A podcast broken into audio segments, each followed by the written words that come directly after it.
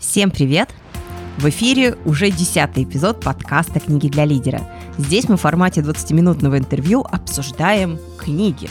Книги, которые, по мнению гостей подкаста, и я с ними согласна, вдохновляют, открывают новые инструменты, расширяют горизонты. В общем, помогают стать тем самым лидером, за которым хочется идти. Каждый эпизод посвящен одной конкретной книге.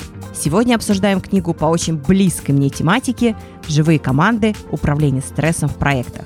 Авторы Алексей Тыченков и Марина Фомина. Эпизод, надо заметить, дебютно-экспериментальный, ибо обсуждать эту книгу мы будем с одним из авторов. В частности, ко мне в гости пришел Алексей Тыченков, бизнес-консультант, тренер, фасилитатор, сертифицированный руководитель проектов. Там много сертификаций Алексея, ну, не буду все эти буковки перечислять. Меня же зовут Юлия Павлухина, и начинаем. Алексей, доброе утро. Доброе утро, Юль мы с тобой, как это ни странно прозвучит, опять первопроходцы. Потому что сегодня мы будем обсуждать не просто книгу, мы будем обсуждать книгу с автором. А точнее, наверное, с соавтором. Как правильно сказать? Правильно сказать, конечно, соавтором, потому что эта книга, она написана в соавторстве. Ее написал я, Алексей Точенков, и Марина Фомина, специалист по конфликтам, стрессам и прочим вот этим важным психологическим вещам. И книжка называется живые команды, управление стрессом в проекте. Слушай, а почему живые команды? Что бывает? Дохлые команды? Просто смотри, результат, который нужен организации, дают только те команды, которые живы и на эмоциональном, и на рациональном уровне. То есть вот смотри, как у людей, по сути. Живой человек – это человек, который меняется, как и с командой. Если она меняется, если она трансформируется, то это живая команда. И ключевая структура книги, она именно про психодинамику, про то, как команда меняется от шага к шагу и что с ней происходит. Скажи, пожалуйста, а чем же все-таки эта книга будет полезна лидерам и кто такой для тебя лидер? Я все-таки начну со второго вопроса, ладно? Угу. А, вот лидеры бывают очень разные. То есть я рассматриваю вот лидер впереди команды на белом коне с шашкой, или лидер, который сзади идет, подпинывает вперед, вперед, вперед, или лидер, который сбоку такой фасилитирующий лидер, который направляет команду. А в принципе книга будет полезна для всех этих категорий лидеров. Но с точки зрения тех, кто управляет по ценностям, с точки зрения фасилитирующих лидеров, она будет наиболее подробно прописывать путь и маршрут. Теперь ответ на вопрос, что же из себя представляет книга. По сути, Подожди, а давай я тебя немножко давай. перебью. А вот смотри, если не с точки зрения там сверху, сбоку, сзади, а вот с точки зрения ролей организации, то тогда вот э, каким эти лидерам? Может быть, PM, не знаю, или собственником, кому? Да на самом деле, Юль, вот всем, то есть э, собственник ты, PM ты, скрам-мастер ты, все равно мы сталкиваемся с психодинамикой команды, без которой команда не живет. Любимая всеми как она, forming, storming, performing. Она. Давай мы с тобой про это чуть дальше поговорим детальней, а пока продолжай. Чем а, будет полезно? Давай так, чем является? Она является картой. Там а, оазисы, тропинки, болота, ямы. И мы все это скрупулезно описали и проложили некую тропинку или несколько тропинок, по которым можно идти для того, чтобы команда достигла результата и э, вышла на эффект для бизнеса. А если приземлить это на проектные будни? Легко. Любой проектный менеджер, который управляет проектом, разбивает его, например, на этапы. И прочитав эту книгу, он сможет сопоставить эти этапы реально с динамикой команды. То есть он в каждый момент времени сможет ответить себе на вопрос, что сейчас происходит с его бойцами и какой набор инструментов ему использовать для того, чтобы либо поднять энергию у команды, если ее не хватает, либо наоборот разгладить ситуацию. Он сможет получить инструменты для саморегуляции, то, чтобы ему было проще, mm-hmm. ну и дать эти инструменты тому или иному члену команды. Ну и собрав всю команду вместе, договориться, ну, условно говоря, хеликоптер-вью, а что мы будем делать в этой ситуации. И, например... Например, стадия расформирования. Самое неочевидное, потому что э, проектные менеджеры вот на этой стадии уже либо завершили проект успешно, либо проект, что тоже бывает, завалился, и может возникнуть желание быстро все завершить и бежать дальше. И это прям ошибка. Люди испытывают в команде много разных эмоций. И очень важно все это дело не бросить на произвол судьбы, а разобрать с участниками. Ну и в конце концов, независимо от того, как завершился проект, поблагодарить каждого участника за то, что он сделал, какой вклад он внес. И если этого не забыть, то получается, что проектный менеджер с каждым разом он улучшает и атмосферу в команде и увеличивает свои собственные шансы достигать все больших и больших результатов. Хочешь, я угадаю, как называется метод с одной буквы? Можно. Ретроспектива. Один из методов. Их там больше. М-м, но, извините, на большее время нет. Вот скажи мне, пожалуйста, а чем эта книга вообще отличается от миллиона других написанных книг про управление командами, притом тоже экспертами и тоже практиками? Юль, про весь миллион книг я, наверное, сказать не смогу. Однако имеет смысл обратиться к первоисточнику книги как раз э, э, Брюса Такмана про профессиональные команды, где он эти этапы тоже очень прекрасно описывает. И э, эта книга, на самом деле, книга Брюса Такмана очень многих вдохновила на исследование команд. Чего у Такмана нет, так это конкретных инструментов, связанных со стрессами, с конфликтами, с э, проектной деятельностью, достижением уникального результата. Но, может быть, в тот момент еще не было исследований. И как раз э, человек, который не просто хочет исследовать этапы команд, но и получить конкретный инструментарий, там, фасилитационный, аналитический, вот ему как раз в живые команды. И он там это все найдет инструмента дай, вот чтобы лучше понять, о чем речь идет. Вот давай пример какого-нибудь инструмента, э, который тебе, ну не знаю, больше всех нравится. Давай два, коль скоро мы говорим про команду и про э, конкретного человека. Для команды одним из лучших инструментов я считаю создание устава команды. Он еще в PMI PMBOK описан. Устав команды – это не инициирующий запускающий механизм, а командный договор, где команда садится и договаривается на этапе стабилизации о том, а, как мы ведем мозговые штурмы, а, как мы работаем, какие у нас общие ценности, и как мы принимаем решения и так далее. То есть это договоренность, которая потом условно вывешивается в рабочем кабинете участников процесса, ну и мы потом апеллируем именно к нему – мощнейший инструмент. Все, кто пробовали, вот говорят, очень круто работает. Звучит прям вкусно. А второй? Ты два обещал. А, а второй – это, например, а, вентиляция эмоций. А, тоже мощнейший инструмент, когда а, с тобой разговаривает человек, негативно заряженный по отношению к тебе или просто негативно заряженный, а коммуницировать с ним нужно. Понятно, что человека вгоняет стресс.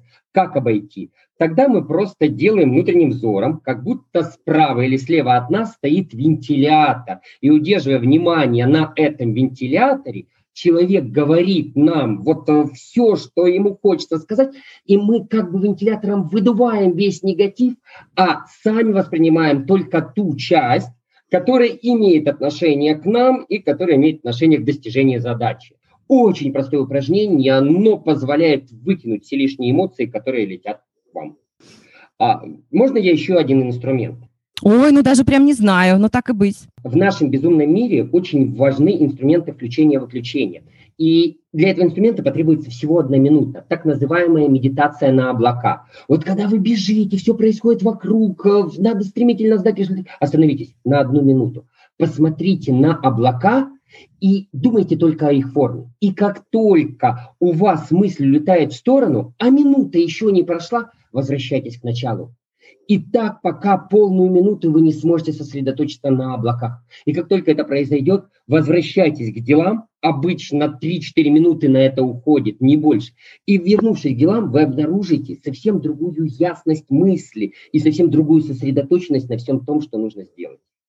Ой, Алексей, большое тебе спасибо человеческое вот за этот метод, потому что я в этом году, не поверишь, даже вот друзьям рассказываю, по-моему, в Фейсбуке писала, что я впервые за много лет принципе, начала видеть облака, выходя из дома, что они там есть и какой формы. И теперь я понимаю, что я не сумасшедшая от того, что я радуюсь вот этому факту, а это на самом деле даже метод такой. Так что спасибо тебе большое.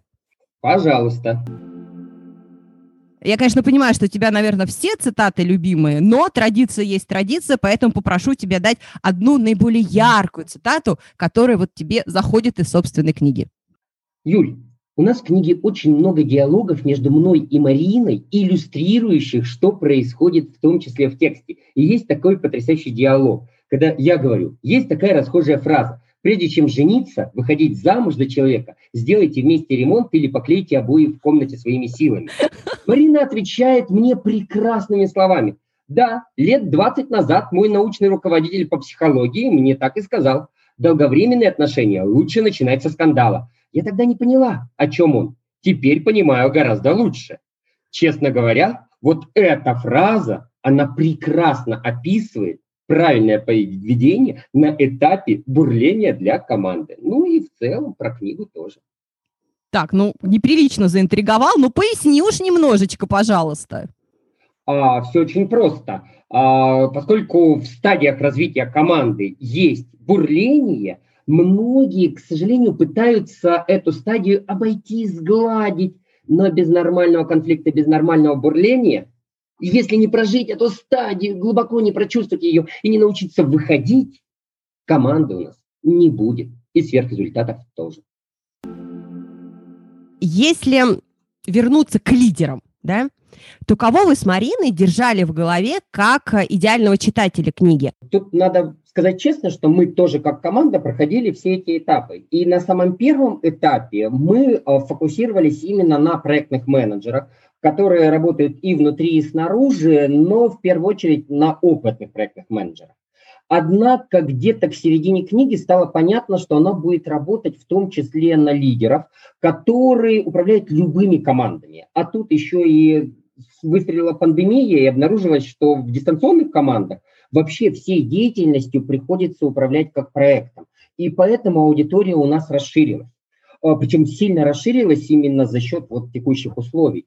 А на моей практике вот книга не зашла только одному человеку, но из того, что я знаю, а, это прекрасный человек, но он такой очень мощный проектник, но он пытался читать книгу именно как пособие по проектному управлению. Как пособие лучше взять PMBOK или Scrum Guide вот если уж мы заговорили как бы про содержание книги, дай, пожалуйста, вот крупными блоками, что человек найдет в книге и, наверное, сразу какого типа материалы.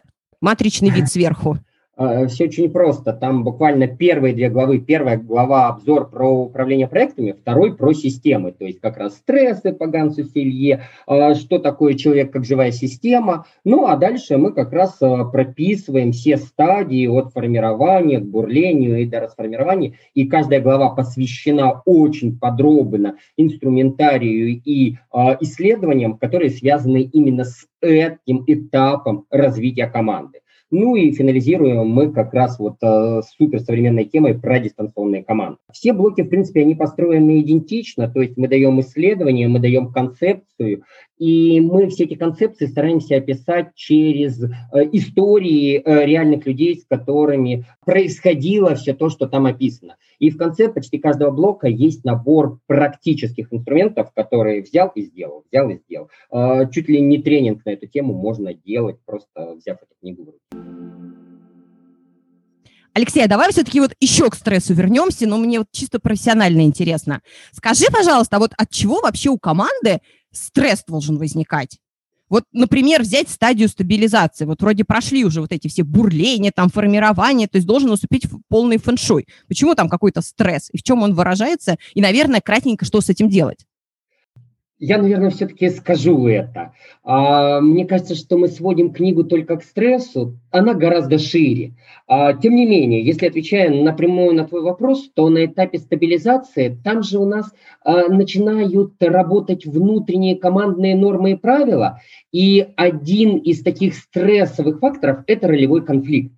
И здесь на самом деле инструмент очень простой.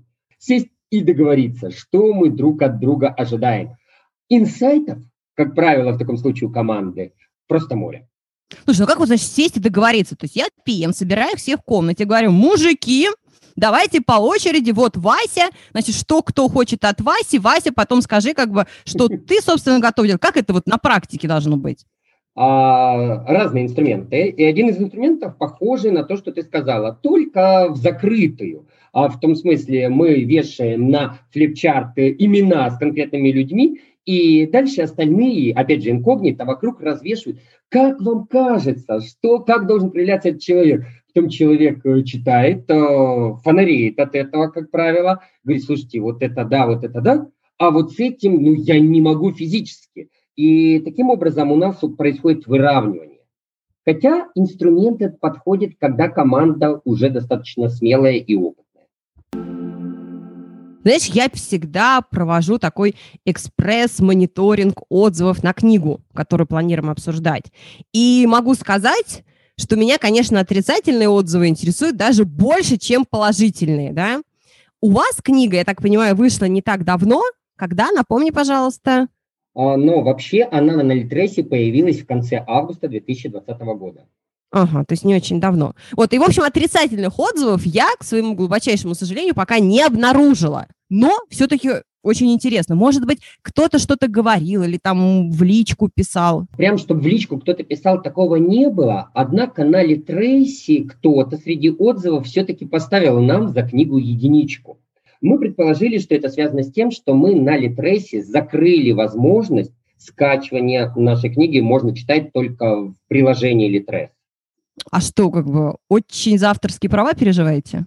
А, мы, безусловно, переживаем за авторские права, это важно. Просто есть еще один канал, это сайт, и можно на сайте скачать книгу, получить ее в собственность.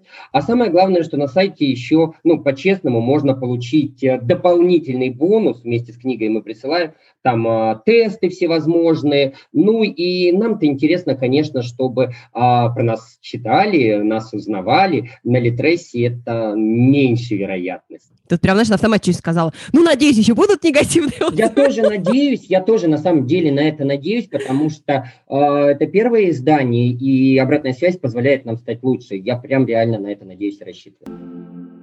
Алексей, а есть ли у тебя какая-нибудь красивая история с практики, связанная с этой книгой? Уже когда книга писалась, когда мы все эти феномены изучали, столкнулись с консультацией. Такая работает тебе команда IT-специалистов на проекте несколько месяцев, и это команда постоянных конфликтов, то есть результаты работы как-то не очень. И вот они приходят на тренинг и спрашивают, так, ну что делать? Я спрашиваю в ответ. Совершенно резонный вопрос. Насколько стабильная команда? То есть меняются ли в команде игроки? Что, что мне ребята отвечать не говорят? Но вообще меняются прям сильно. Сначала дали пятерых экспертов, потом троих забрали, потом дали двух студентов. Ну и, в общем, такой расколбас идет. И становится понятно, что команда находится в перманентном бурлении. Ну, mm-hmm. по-другому не получается. То есть, а, получается, вот смотри, в команду добавляются новые органы, mm-hmm. но прорасти, прижиться, сработаться им не дают.